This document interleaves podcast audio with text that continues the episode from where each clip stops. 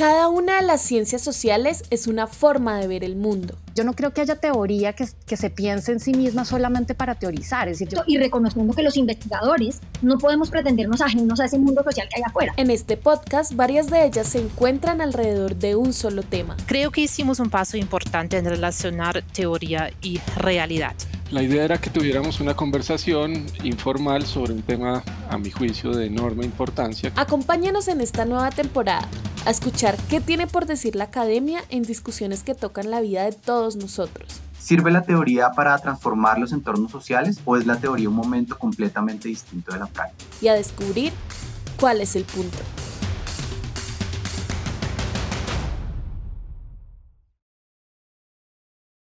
Bienvenidos a un nuevo episodio de Ese es el punto en su segunda temporada.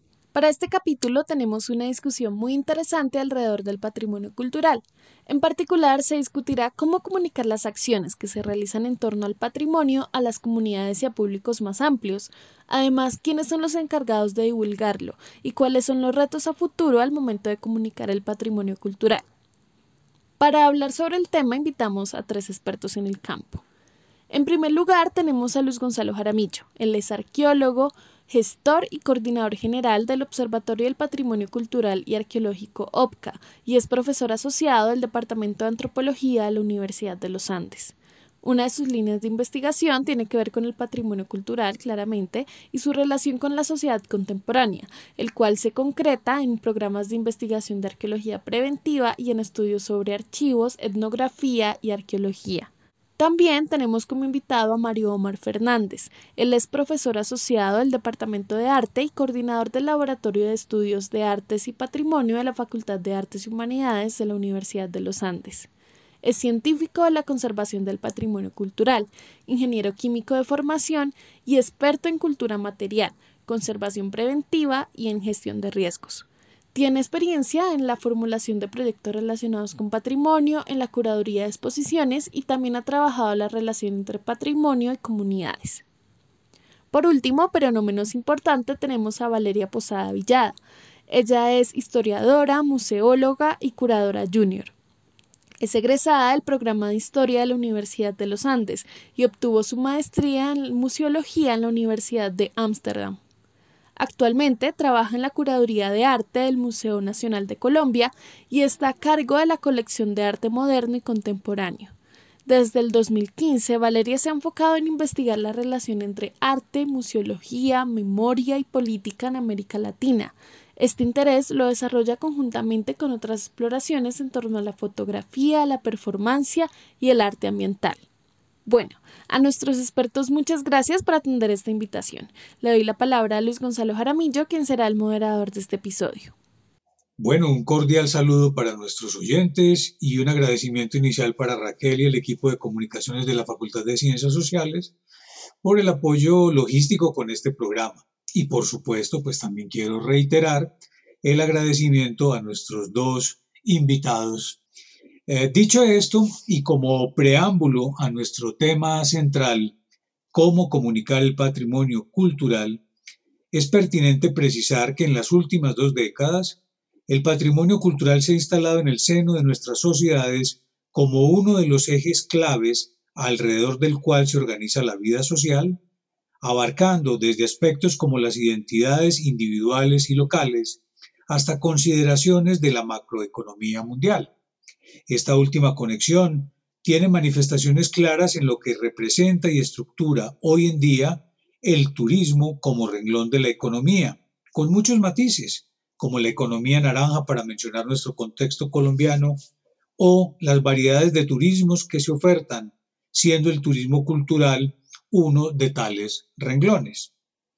Así las cosas, podemos entonces señalar que para muchos propósitos, es posible afirmar que en estas décadas el patrimonio cultural ha pasado de ser cosas tangibles o intangibles a representar ante todo acción, gestión estatal, gestión internacional, pero sobre todo gestión comunitaria.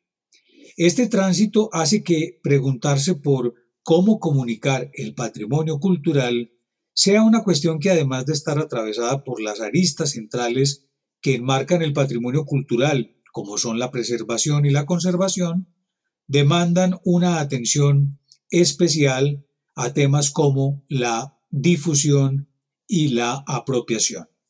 Así que para iniciar entonces esta conversación, donde trataremos de develar estas aristas sobre el patrimonio cultural y la comunicación del mismo, eh, lanzo la siguiente pregunta. ¿Cómo definen ustedes el patrimonio cultural? Eh, bueno, desde mi trabajo como museóloga o profesional de museos, yo entiendo el patrimonio cultural como un conjunto de legados que me ha sido otorgado a mí por generaciones anteriores. Estos legados pueden tomar muchas formas, desde un banco de pensamiento, un banco de pensamiento indígena o una pintura, hasta una receta de cocina, un ritual o un paisaje natural. Es decir, que estos legados asumen maneras, mm, formas muy diversas, materiales o inmateriales, pero parten de un mismo núcleo y es que son representaciones de las tradiciones, de las formas de vida y de pensamiento de las comunidades en el tiempo. Y cuando menciono en el tiempo, es importante porque estoy diciendo que estos legados no son estáticos y no se quedan congelados el significado que puede o el uso que puede tener una receta de cocina, un ritual, un edificio, cambian en el tiempo porque las sociedades cambian con ello y asimismo sus maneras de pensar y relacionarse con estos legados, ¿no? Entonces, un ejemplo sencillo es, por ejemplo, yo considero que el ajiaco es un legado de mi familia y hace parte, ¿no? De mi comunidad como parte del antiplano cultivo yacense. Pero contrario a mis familiares, yo no como carne como muchos de mi generación que se han vuelto vegetarianos, una manera de contrarrestar el impacto ambiental, decidimos parar con el consumo de carne. Entonces, ¿qué hice? Pues en vez de utilizar sustancia gallina, lo hago con sustancia verduras, en vez de utilizar pollo, le adiciono soya. Eso significa que con algo tan simple yo encontré la manera de continuar ese legado culinario pero lo adapté al presente, a mi realidad y a la manera en cómo me relaciono con el entorno. Y pues bueno, no todas las transformaciones de esos legados son fáciles, no todas esas transformaciones, digamos, son tan fluidas como en este caso, pero ya tendremos, digamos, más tiempo para abordar eso. Ahora bien, creo que es importante resaltar una noción que viene ligada mucho a la de patrimonio y es la de cuidado, ¿no? Precisamente como esos legados cambian en el tiempo junto con las sociedades que los producen, instituciones culturales como los museos, que es en donde trabajo, archivos también y bibliotecas o centros culturales se encargan de mantener un registro y de generar conocimiento sobre ellos, ¿no? Porque consideramos que entender esos legados, así como sus transformaciones, nos ayuda a entender de dónde provenimos y las maneras en que este pasado, el pasado de estos legados, nos permite entender mejor nuestras sociedades en el presente. Definir el patrimonio cultural es una pregunta eh, bastante compleja. Muchas veces se confunde patrimonio con antigüedad, eh, con cosas viejas, con cosas en desusos. Hay tantas definiciones, cada país tiene definiciones, incluso dentro de los mismos países hay definiciones a nivel nacional, eh, departamental, etc. Para mí el patrimonio cultural no es más que un objeto vinculante entre generaciones.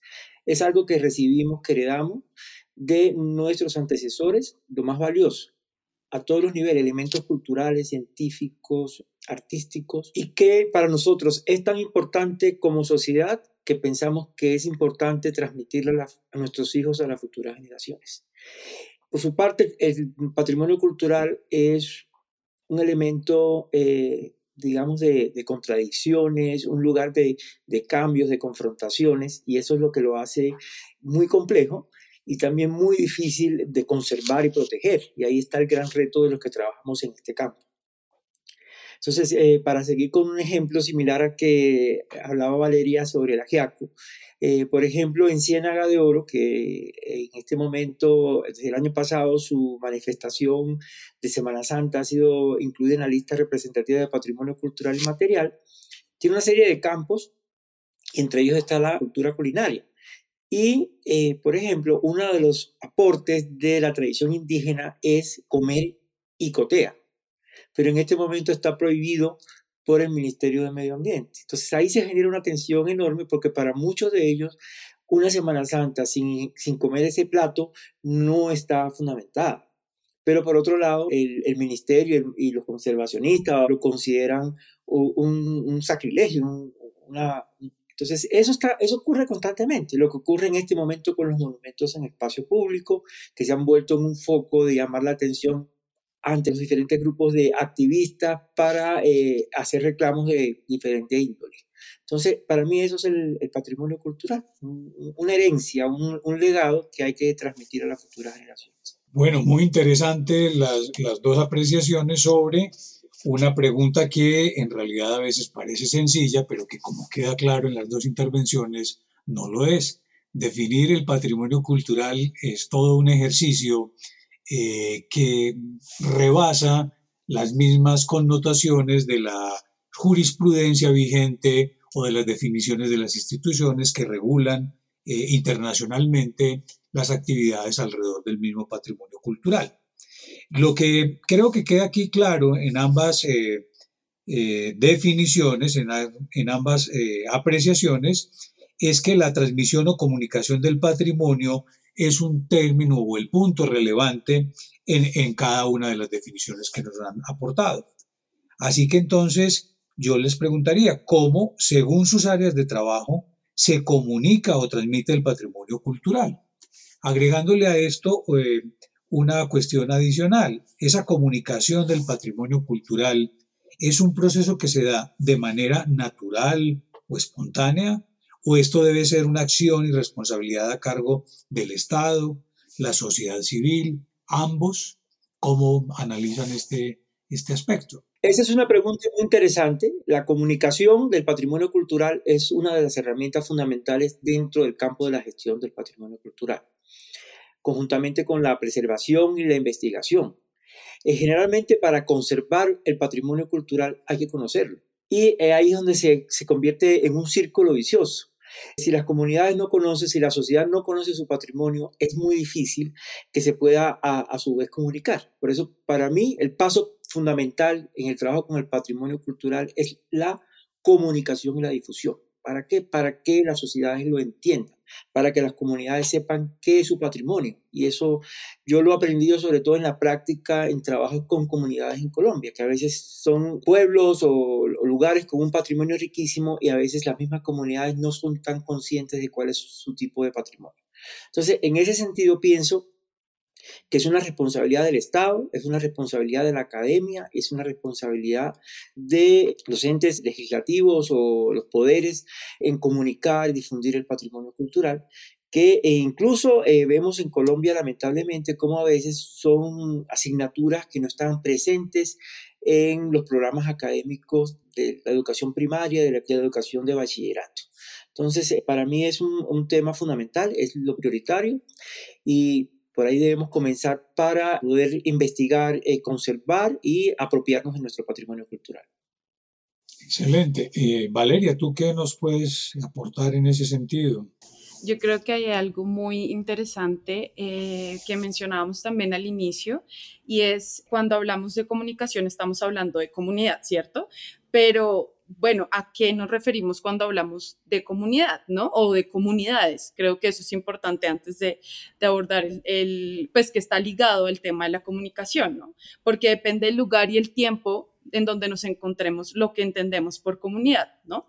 Entonces, en mi caso, trabajando para el Museo Nacional, nosotros definimos que nuestra comunidad es la ciudadanía colombiana, pero la ciudadanía colombiana vista desde la constitución del 1991, es una comunidad multiétnica y pluricultural, ¿no? Esto no siempre fue así. ¿No? La constitución anterior, la que nos rigió por mucho tiempo, que fue la de 1886, consideraba que los ciudadanos colombianos eran blancos, católicos, letrados y con propiedad. ¿Cierto? Dejando afuera a muchos que hacían parte del territorio, pero que no encajaban en esa definición. Mujeres, niños, indígenas, afros, campesinos, gitanos, entre otros, ¿no? Y el museo comunicaba y reflejaba esa visión, ¿no? Tanto en los contenidos como en los objetos que preservaba.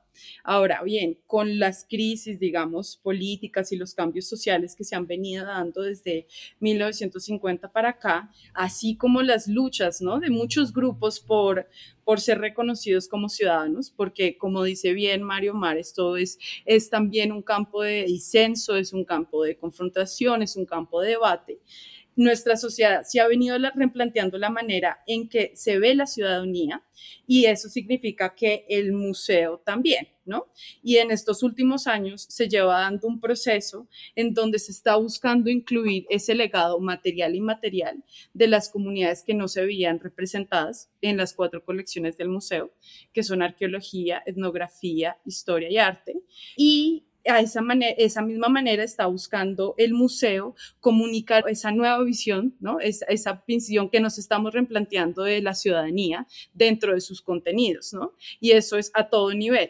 Va tanto de la manera en cómo se piensa el programa público, que son los eventos y las actividades educativas, así como las investigaciones que hacen los curadores para plantear diferentes temas y exposiciones, y la manera en cómo las colecciones se presentan al público y no solo en términos de contenido, ¿no? Lo que se dice sobre esos objetos, sino también en términos de visuales, cómo se comunica visualmente eso y pues no ha sido un proceso fácil porque hay muchos de esos legados, digamos, que se quieren comunicar, que se han perdido en el tiempo, que se han destruido, que se han invisibilizado u olvidado, pero digamos el equipo del museo presente está esforzándose por mirar cómo incluir eso dentro de su contenido, esa visión de la Constitución del 91 y también encontrar maneras más respetuosas e íntegras, ¿no? Porque es un proceso que también se da con humildad.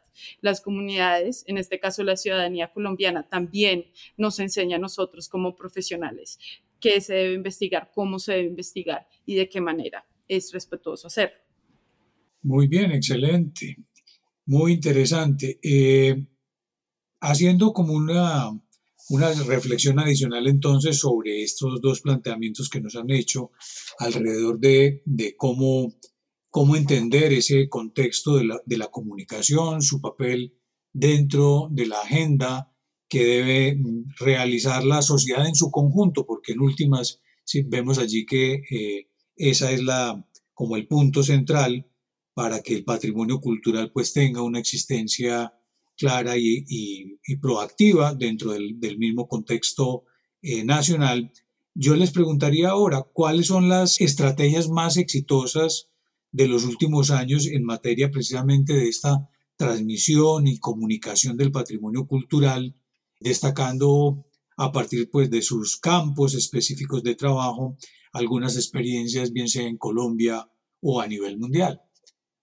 Eh, desde nuestro campo, para hablar de, las experiencias, desde nuestro campo de trabajo siempre es importante ser un poco autorreferencial, ¿no? El trabajo que uno, que uno realiza, que uno conoce. Eh, pienso que desde la academia, desde la universidad, se puede, se está trabajando mucho en el campo este de la comunicación. Pienso que, por ejemplo, uno de los aspectos más importantes que yo considero exitoso es, por ejemplo, el incluir programas académicos eh, de formación en, el campo de patrimonio cultural, que son muy pocos los que existen en el país. En nuestro caso, en la Universidad de los Andes se ha logrado hacer una opción en patrimonio cultural, una, una opción de universidad, donde se aportan eh, asignaturas de diferentes eh, programas y facultades. También se ha creado una maestría en patrimonio cultural mueble. Esas son acciones concretas, se han hecho, por ejemplo, una serie de semilleros y todos estos eh, campos eh, se traducen en, unos, en unas tareas específicas de comunicación. Además, además de proyectos, porque para nosotros el patrimonio cultural eh, y sobre todo lo que trabajamos en un, en un, campo más amplio que un museo, es fundamental el territorio y es llegar a los territorios y entender que no todo funciona igual. No es lo mismo hacer un proyecto y comunicar en Monguí que en Ciénaga de Oro o que en Ambalema, Tolima. Es fundamental entender las dinámicas, eh, entender, digamos, las características, eh, el tipo de patrimonio, la forma de, de, abarcarlo, y ahí es donde está el resto. Creo que ha habido muchos eh, ejemplos de, de trabajos que se realizan, que han, desde mi punto de vista, han sido exitosos. Eh, llamo la atención ser una exposición que actualmente está funcionando, que fue una exposición que hicimos el año pasado conjuntamente con el Ministerio de Cultura, que se llama Patrimonio Cultural Inmaterial en Colombia. Y fue una iniciativa a raíz de todo este problema del COVID, donde con un grupo de estudiantes nos pudimos comunicar con cada una de las comunidades eh, o cada uno de los, de los portadores de estas eh, manifestaciones eh, culturales que quedan inscritas dentro de la lista representativa de patrimonio cultural y material. El resultado es esa exposición donde todas estas comunidades, todos estos patrimonios eh, se pueden ver en un mismo sitio y donde los mismos eh, actores nutren la página y queremos continuar, de hecho vamos a continuar con una serie de programas y el objetivo fundamental es comunicación. Estamos trabajando de la mano con comunicación del Ministerio de Cultura. Creo que ese es un caso eh, importante, conjuntamente con muchos trabajos, por ejemplo, muchos trabajos de las maestrías de patrimonio o de las maestrías de humanidades digitales han tomado el camino de hacer difusión y comunicación del patrimonio cultural. Tenemos ejemplos de un trabajo realizado en Monguí para el circuito en el centro histórico, otro de las máscaras del, que se utilizan en el carnaval de Barranquilla hechas en Galapa, que incluso publicó un artículo ahora en el Boletín OPCA de la Universidad de los Andes, otro que hizo un museo virtual y archivo con todos los objetos y, y, colecciones de ambalema, ya que ellos consideraban que no tenían patrimonio mueble y logramos hacer un museo virtual. También se hizo un proyecto sobre la cocina del Pacífico, entonces uno ve que cada vez se van sumando más iniciativas y de diferentes disciplinas empiezan a entrar en el campo del patrimonio cultural y empiezan a su vez comunicar y ver la importancia que tiene el patrimonio cultural. También, por ejemplo, los resultados de los procesos de investigación que nosotros como investigadores realizamos, llevarlo a exposiciones como pasó el año pasado, una exposición que se hizo en el Museo Nacional, Pintores en Tiempo de Independencia, que recogió el resultado del trabajo de investigación de un grupo de profesionales de nuestra universidad. Eh, Valeria, ¿tú qué nos puedes contar al respecto? Bueno, pues eh, digamos que me gustaría complementar la respuesta de, Mario Mar en ese respecto de trabajo con comunicación, pero desde el ámbito de, la curaduría y de comunidades, ¿no? Que es lo que se decide investigar, los bienes que se deciden investigar y cómo se quieren comunicar a un público más amplio, ¿no? Y yo tengo, bueno, unas, unos ejemplos desde el mundo del arte, que es donde, en el cual trabajo que han buscado responder, digamos, a las necesidades de las diversas comunidades, sus demandas y también a los contextos locales, ¿no? Y que son iniciativas que han sido como unas de, de largo y otras de corto aliento. Entonces, por ejemplo, la del Museo de Antioquia, que se ha venido dando desde el 2016, que se titula Museo 360 y que busca, decidió dijo, vamos a estrechar los lazos con las comunidades que hacen parte del centro de Medellín, que es donde está ubicado el Museo de Antioquia, porque queremos tener un impacto positivo en las dinámicas y las problemáticas locales. Entonces ha venido haciendo un trabajo de residencia junto con artistas. Uno de los que más me, que me gustó más, que es más cercano a mí, eh, fue el trabajo que hizo con un artista de performance que se llama Nadia Granado y ella decidió trabajar con la comunidad de trabajadores sexuales, ¿no? Y a partir de ese trabajo conjunto del artista y como representante también del museo con las comunidades, se trató el tema de la memoria corporal y afectiva de las trabajadoras sexuales, los estereotipos y las violencias, y asimismo se cambió la visión, ¿no? También de, del museo, ¿no? Como un espacio, había una entrevista que hizo un canal sobre este programa a una de las representadoras de las trabajadoras sexuales, ¿no? Que se llama Luz Meryl Giraldo. Ella dijo, es que nosotros siempre pensábamos que los que iban a los museos eran esos dediparados y que era un espacio en donde ellas no podían entrar y no podían habitar en cambio, por medio de este proceso se han ido acercando al museo y han entendido que es un espacio que también les pertenece. Otro de corto aliento con curaduría que me pareció muy interesante fue del Museo de Arte de Nueva York. Básicamente como una respuesta a la decisión de Trump en el 2017 de prohibir la entrada de migrantes de siete países musulmanes como Sudán, Irak o Irán ellos decidieron retirar los famosos cuadros de arte moderno de su galería, por ejemplo, La Noche Estrellada de Van Gogh, y decidió cambiarlo por artistas que tienen en la colección que representan esas nacionalidades que Trump decidió prohibirle la entrada. Y no es solo una manera de protesta que uno realmente no ve mucho en los museos norteamericanos, sino que es también una forma de decir, entendemos que la historia del arte no es solo una historia que le pertenece a Occidente sino que hay muchas otras voces y hay otras contribuciones.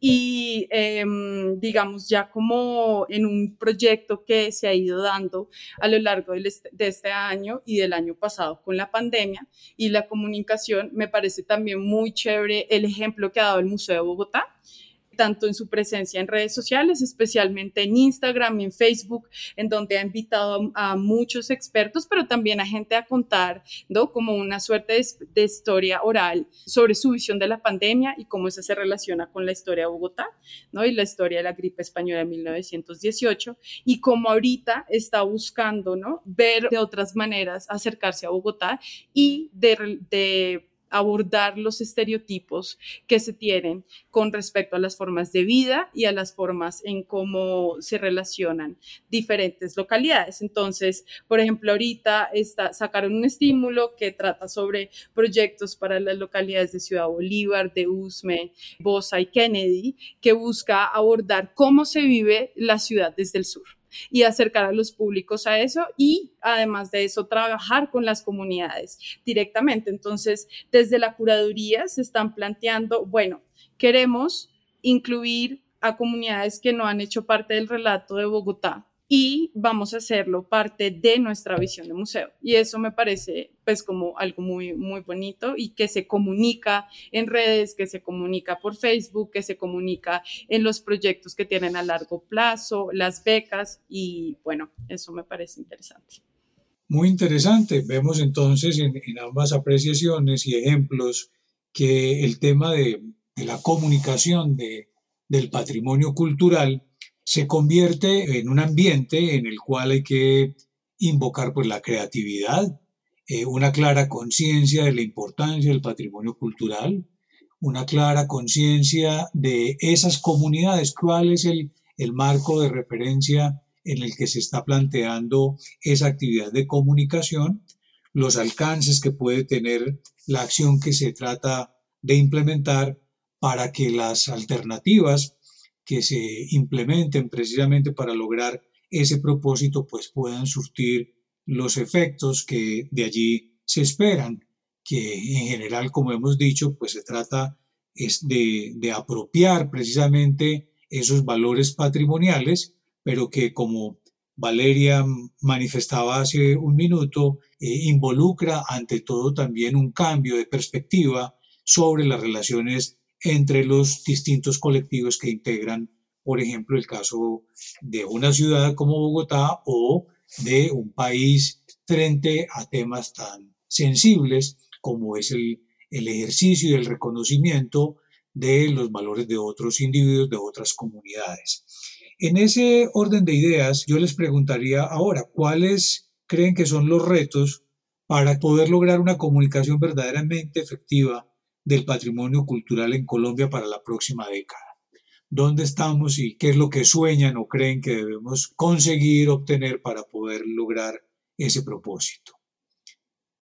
Sí, pues yo quisiera hacer otra vez eco de, un, de un comentario que hizo Mario Omar y es entender que hay problemáticas locales que son específicas y que se tienen que abordar de esa manera. O sea, no es copy-paste, ¿no? No es buscar, por ejemplo, que ha pasado mucho con el tema de lo digital, porque mm, es algo a lo que los museos estaban integrando lentamente, pero que de un año a otro tocó hacerlo a pasos agigantados, ¿no?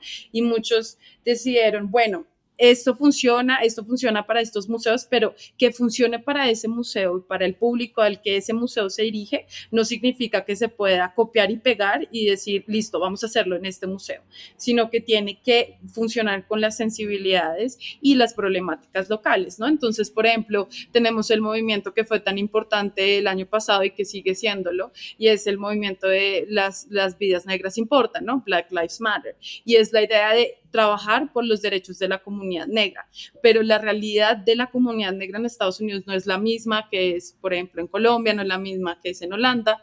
Entonces, ¿cómo se aprovecha eso y cómo se aprende de esas iniciativas de patrimonio que se están generando alrededor de vidas negras importan para trabajarlo en el contexto colombiano. ¿no? La otra que me pareció también es muy importante y es mantener e impulsar ese proceso de democratización de la cultura. ¿no? O sea, lo digital en este año nos ha acercado a museos y a lugares que antes no teníamos acceso por términos, pues obviamente espaciales, pero también económicos. Entonces he visto que muchos museos ahorita se hacen eh, recorridos guiados gratuitos. Por ejemplo, a mi mamá y a y a familiares cercanos les llegó convocatorias por medio de EPS Sura para hacer recorridos guiados en diferentes museos colombianos. Y eso antes, digamos, eso, eso está llegando a una cantidad de público mucho más amplia a la que nosotros inicialmente llegábamos, ¿no? Entonces, si lo estamos haciendo ahora, que no sea eh, que no sea algo que, que solo sea por la pandemia, sino que se profundicen esos procesos de democratización y se hagan de manera híbrida, ¿no? Porque me acuerdo mucho cuando estaba escuchando uno de los podcasts eh, anteriores donde hablaba Mauricio Nieto, que él tenía un poco una visión, eh, pues, digamos, crítica con respecto a la manera en que las nuevas redes sociales y las plataformas digitales están comunicando el conocimiento sobre el patrimonio cultural. Y yo creo que se puede hacer de manera híbrida, ¿no? O sea, no tiene que pensarse que las plataformas sociales tienen que ser solamente superficiales, que solo se comparte contenido eh, reducido, sino que se puede trabajar a multinivel, ¿no? Se puede compartir contenido en las redes sociales que sea atractivo, que tenga, que tenga base, que tenga carne, pues, eh, pero también se pueden seguir compartiendo artículos en línea, hacerlo de manera gratuita, compartir catálogos. Entonces, a eso creo que me refiero refiero con, con mantener y profundizar esos procesos de, de democratización. Pues otros dos puntos importantes es, bueno, primero el balance en cómo se presentan y se discuten esos legados, ¿no? Yo lo digo como por experiencia personal y me refiero a los legados que son más problemáticos y que para nosotros ahorita son un punto álgido de, de debate que tienen que ver con la memoria del conflicto. Y es, yo he trabajado con militares he investigado la, memoria, el punto de vista de los militares de la memoria del conflicto, así como lo he hecho con desmovilizados. Y en las dos ocasiones ha habido reticencia de diferentes, digamos, individuos expertos a una de esas dos experiencias. Es entender que hay un balance en las historias y que la historia es mucho más compleja y que no se trata de negar la diferencia o el disenso, ¿no? Y decir como no, acá si es la visión de los militares, la visión de los militares es lo que cuenta, si es la versión de las FARC, es la visión de las FARC lo que cuenta, sino es demostrar que es un proceso muy complejo y que eso es algo que lamentablemente se tiende a pasar mucho en el, en el territorio colombiano, que se va a uno lado o al otro, pero no se ha podido generar un balance de historia. Por último, la continuidad en ciertos procesos, ¿no?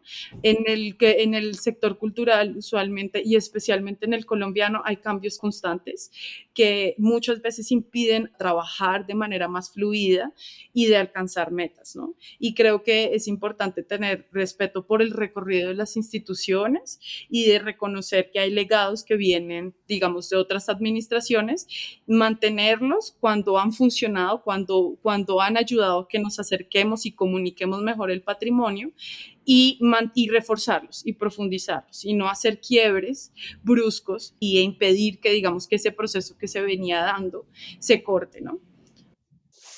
Muy interesante. Mario Omar, ¿cómo complementas tú esta, este punto? Eh, creo que es una pregunta muy interesante y que estamos eh, frente a un gran reto. Hemos avanzado mucho en, en informar lo que es el el conocimiento de lo que es el patrimonio cultural.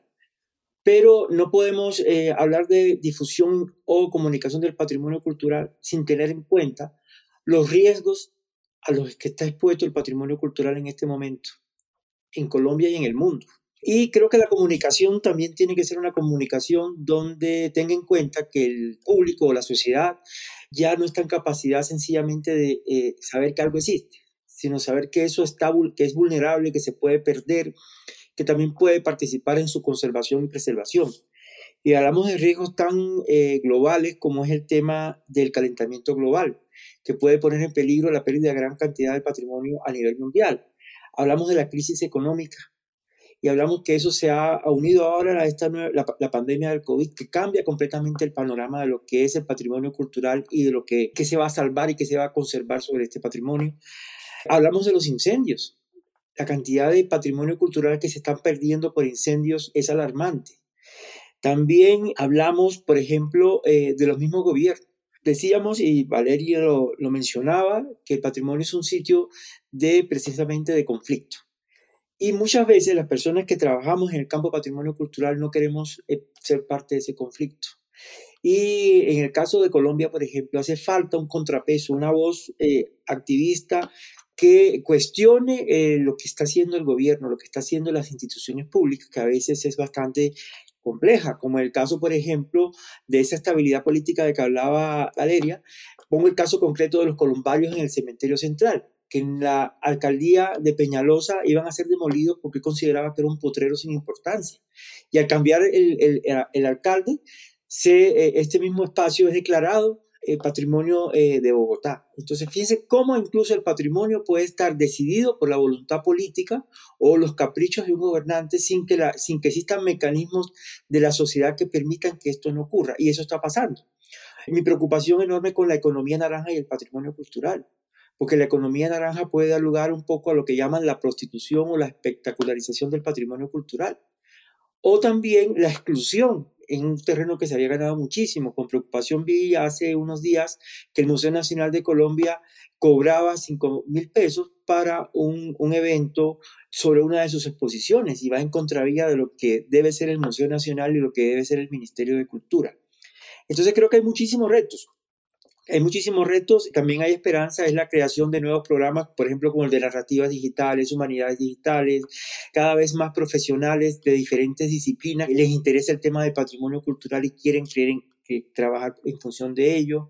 Eh, este es un, por ejemplo, estas conversaciones eh, hace 10 años eran imposibles, no se hacían.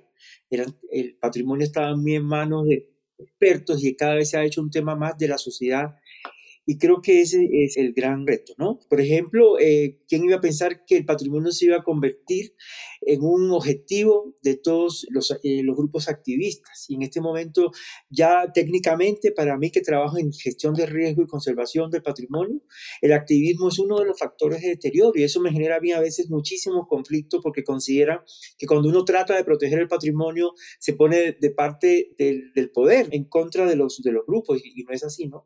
Yo creo que hay mucho trabajo, creo que eh, existe necesidad de formación, existe necesidad de inclusión y, también la posibilidad enorme que da las humanidades digitales y Internet, pero también no olvidar las técnicas tradicionales de comunicación. Por ejemplo, son fundamentales las publicaciones con un discurso que llegue a las comunidades a veces eso es un, tema conflictivo en la academia. También exposiciones itinerantes que puedan recorrer los pueblos y eso activa muchísimo y genera muchísimo amor al patrimonio cultural. Creo que otro de los, de los temas que para los que trabajamos desde la academia, por ejemplo, la Universidad de los Andes se declara una universidad con conocimiento abierto y tenemos que ver cómo toda esa producción y cómo podemos lograr que todo el conocimiento que se produce, no solamente desde la academia, sino también desde diferentes actores, lo podemos mostrar para que tenga accesibilidad a, a toda la población. Y eso es un campo específico de la comunicación ya que muchas veces temas de patrimonio cultural eran temas secretos, eran temas de expertos, eran temas que solamente se discutían en congresos en Europa o en los Estados Unidos, o, incluso en idioma inglés. En, en, otro, o en francés, en otros idiomas, no en el idioma nuestro. Entonces creo que eh, el reto es enorme, pero también las posibilidades son muy grandes y ejemplos como, como, como este conversatorio, como este podcast, me parece maravilloso porque puede llegar a, gente que se puede interesar en el tema. Bien, para ir ya cerrando, porque desafortunadamente el tiempo va pasando, quiero abrir una, un pequeño espacio para escuchar algunas reflexiones finales que sobre este interesante tema de la comunicación del patrimonio quieran hacer nuestros invitados. Valeria, tienes la palabra. Bueno, eh, en, primer lugar, me uno al mensaje que ha dado Mario Mar con respecto al trabajo de humanidades digitales y que no lo había podido mencionar anteriormente. Por ejemplo, el Banco de Archivos Digitales de Artes de, la Facultad de Artes y Humanidades de los Andes ha estado generando acceso al conocimiento de una, de una forma muy interesante en el, en el medio artístico. Por ejemplo, tener un catálogo razonado de la obra de Beatriz González, donde se pueden consultar todas las obras, se puede ver, digamos, la proyección, la historia del artista me, me, parece un gesto muy importante y creo que ese tipo de procesos de humanidades digitales se deberían hacer desde ámbitos también de los museos, como ya se ha hecho en, algunos museos del mundo y que se sigue planteando y, y, se espera hacer en, en, Colombia, y es tener las colecciones en línea, que la gente pueda acceder, pueda interactuar con las colecciones, pueda entender esos bienes y pueda también darle su propio sabor y contenido, ¿no? A través de generar, por ejemplo, grupos, agrupaciones de colecciones o de generar propias investigaciones que se, que se publican por medio de blogs, por medio de, de otras plataformas digitales. Y yo entiendo también mucho como el, el, conflicto que tiene, ¿no? Como trabajar con, con el activismo y con el patrimonio cultural. Eh, algo que me pareció muy interesante y es que Mario Mar en otra charla sobre arte y activismo hablaba sobre el proceso del monumento a banderas.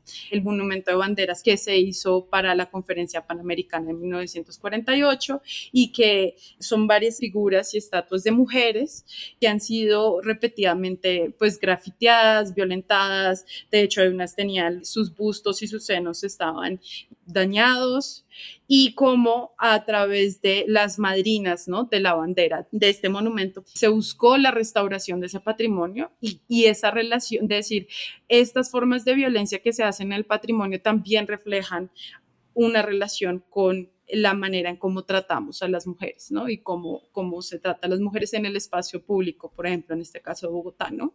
Y que después de eso, de, la marcha, digamos, por el asesinato de una, de una mujer indígena, la comunidad LGBT se haya apropiado ese monumento, pero con una, o sea, con un interés activista, ¿no? Generó también debates muy fuertes dentro del área de preservación, ¿no? Porque entonces se tenía que dejar como las madrinas de la bandera lucharon por generar ese proceso de restauración o se tienen que dejar también esos rastros de esa lucha de activistas, ¿no? Sobre la manera en cómo el cuerpo se violenta el cuerpo de las mujeres. ¿no? Entonces, creo que, creo que eso es, por eso es un, es un área tan compleja. Eh, y, y, también otro punto al que quería como hacer énfasis y con respecto a los procesos de democratización de las colecciones, del contenido que se genera en los museos, pues bueno, ahí se tienen que generar también estrategias híbridas. Lo digo, digamos, esto a título, digamos, personal.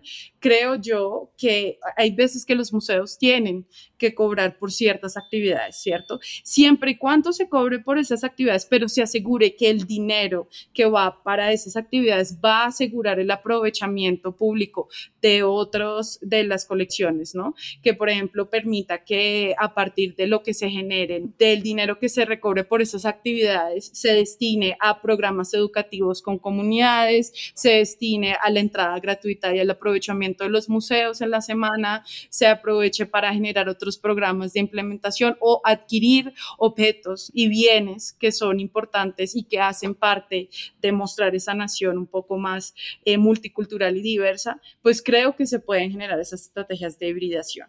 Lo importante es eh, entender que haya ese mismo balance, ¿no? Y que no todo se, cobre, no todo se privatice, porque pues es importante que es el patrimonio es de todos y es el aprovechamiento público, sino que se balancee y que también si se generan iniciativas de cobro, pues que también eso se vea y se vea reflejado en los programas públicos del museo.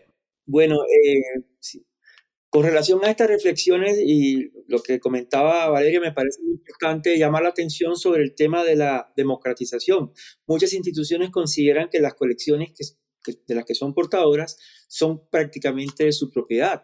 Y entonces ahí empieza un poco otro conflicto de cómo comunicar un patrimonio al que uno no puede tener acceso, porque se considera o de una institución pública o de una institución privada, con todo este tema eh, de los derechos de autor y demás. Entonces a veces eso es bien complejo. También quería eh, llamar la atención sobre lo, como el mismo nombre lo indica, comunicar o comunicación significa un diálogo, un diálogo entre varias instancias. Y a veces entendemos por comunicación eh, la conferencia o la voz vertical de un experto, ya sea de la, de la academia, del Ministerio de Cultura, del Museo Nacional, y consideramos que para comunicar el patrimonio es muy importante las voces de las comunidades, las voces de los portadores, las voces de los que, conservan las colecciones, de los que las gestionan en las diferentes regiones. Entonces, eh, sobre eso estamos trabajando, pero es muy importante trabajar más. Hago una anécdota pequeña, fue un proyecto que hicimos en Ambalema, Tolima. Ambalema es un pueblo que ha venido en franca decadencia de abandono y abandono del Estado. Y cuando se estaba realizando el Plan Especial de Manejo y Protección, hicimos una exposición que se llamó Cosmogonía de, Ambalema, lo hicimos en una estación de trenes que ellos tienen restaurada pero sin uso, y lo hicimos con todos los objetos que la comunidad pudo llevar. Y la curaduría en este caso la hizo la misma comunidad. Y fue un museo de efímero, fue un museo que duró, estaba planteado para dos días, ellos lograron hacerlo dos, meses. Y el impacto que tuvo la misma comunidad, ese discurso hecho por la comunidad ha sido impresionante, a tal punto que ellos actualmente quieren convertir esa estación en una estación del arte y la memoria. Entonces creo que ese tipo de eventos eh, es muy importante repetirlo, donde también se tenga en cuenta la voz y la forma de pensar y la forma de exponer de las comunidades con su gusto, que pueden ser muy diferentes a los académicos, muy diferentes a las líneas curatoriales o las líneas de comunicación que existen en la actualidad. Y tener en cuenta esa apropiación social de los patrimonios que son importantes en comunidades. Pongo el ejemplo de la escultura de Gaitán en la Perseverancia, que es una escultura hecha en cemento, que ha sido repintada, pero que uno no puede tocar ni grafetear porque la comunidad cuida, la comunidad conserva. Y sin recursos prácticamente con muy poco apoyo de las entidades públicas. Entonces creo que esto es un ejemplo maravilloso de cómo Gaitán está ligado a esa comunidad y cómo ellos lo consideran parte de su patrimonio, de su memoria y enseñan a los jóvenes eh, a cuidar ese monumento y la importancia que tiene para ese, para ese lugar. Entonces creo que son temas como estos que hay que tenerlos en cuenta. Eh, llamar a un diálogo, llamar a, trabajar sobre la valoración qué patrimonio debemos comunicar, qué patrimonio debemos legar a las futuras generaciones, no debemos imponer. Eso es una construcción que se hace, una construcción social con voces de expertos, pero con voces de comunidades y con quizás lo que alguien quiera conservar ofende a alguna comunidad y hay que llegar ahí a consenso, y, pero es a través de diálogo, de, de espacios de diálogo que no existen, existen muy poco porque el mismo Estado o la misma academia no los propicia. Perfecto, Mario. Muchas gracias por tus apreciaciones sobre este tema. Y bueno, ya el tiempo no, que me, me, parecía muy bonito lo que mencionaba Mario Mar con respecto a, al trabajo tanto con, con, las comunidades, ¿no? Y tanto en Ambalema como con el monumento de Gaitán, y es que, que hay que asumir estos trabajos con humildad, o sea, a veces un, y, y también a veces pasa no de manera, digamos, consciente, y es que la persona o el investigador piensa, dice, yo tengo este marco para acercarme y para tratar esta problemática de monumentos o, de patrimonio. Y cuando uno llega y trabaja con las comunidades otras, es un escenario completamente distinto. Y no se trata de imponer uno sobre el otro, sino de generar un diálogo y de que, de que las comunidades se apropien de ese patrimonio, porque cuando pasa, se da uno cuenta que no es una cuestión de, de dineros o de fondos, sino precisamente de propiciar esos diálogos, ¿no? Y de que la gente se sienta que también hace parte de él, que el patrimonio eh, y que lo que pasa con él es su responsabilidad. Y no solo es la responsabilidad de los expertos, no solo es la responsabilidad de los académicos que están en una torre de marfil, no, es una responsabilidad compartida, en donde cada uno desde su saber y desde su, desde su posición aporta a ese, a, ese, a ese diálogo y a esa comunicación. Gracias, Valeria. Bueno, entonces ya desafortunadamente por razones de tiempo, pues tenemos que darle punto final a este eh, episodio de eh, la serie de Este es el punto alrededor de este tema sobre cómo comunicar el patrimonio. Tema que como hemos visto gracias a los ejemplos que nos han facilitado, proporcionado nuestros invitados, cada uno desde sus ángulos, desde sus eh, nichos de actividad eh, profesional, eh, pues resulta evidentemente, como lo habíamos señalado también al principio, un tema crucial, central en todo lo que tenga que ver con la reflexión sobre el patrimonio cultural, sobre cómo es que se puede, en particular, pensando en que como eje central de la existencia misma de esta noción del patrimonio y de esta acción de gestión que se hace alrededor del mismo, está la transmisión, esa comunicación resulta ser entonces un tema eh, no definido, no terminado, sino todo un campo de exploración, de indagación, de investigación, como quedó muy resaltado, que sería uno de los pasos eh, iniciales, investigar, conocer, conocer con las comunidades, no simplemente desde unas posiciones privilegiadas como pueden ser las que tienen los diferentes campos de las disciplinas, sino eh, en la capacidad de articular esos saberes, esos conocimientos, esa experticia con lo que aportan las comunidades que en últimas definen y marcan el, campo de acción real de lo que es el patrimonio cultural. Ya simplemente entonces, dejando que este tema no, pues no tenemos aquí la última palabra, nunca fue la intención tampoco dar la fórmula mágica de cómo comunicar el patrimonio, sino poder reflexionar acerca de la, sí, de la pertinencia, de la importancia de la relevancia de ese campo, hacer una pequeña cuña de, de cierre sobre, por ejemplo, consultar el boletín número 12 de OPCA de, en nuestro portal, que lo pueden consultar, es un portal gratuito, no hay que inscribirse, no hay que registrarse, no recogemos datos de nadie, precisamente tratando de buscar, que esa es una de las apuestas que hemos hecho allí, de otros espacios y maneras de que estas reflexiones se difundan. Y en ese boletín 12 en particular, pues la temática era el tema de los espacios eh, alrededor del, de los monumentos y las esculturas en el espacio público, que allí cabe pues el tema de reflexión sobre el monumento de banderas a que se hizo alusión en una de las intervenciones con todas las complejidades que tiene. Entonces ya con esto pues quiero de nuevo reiterar el agradecimiento a nuestros invitados, a Valeria, a Mario Omar y por supuesto el apoyo de la facultad para la realización del programa. Gracias a todos.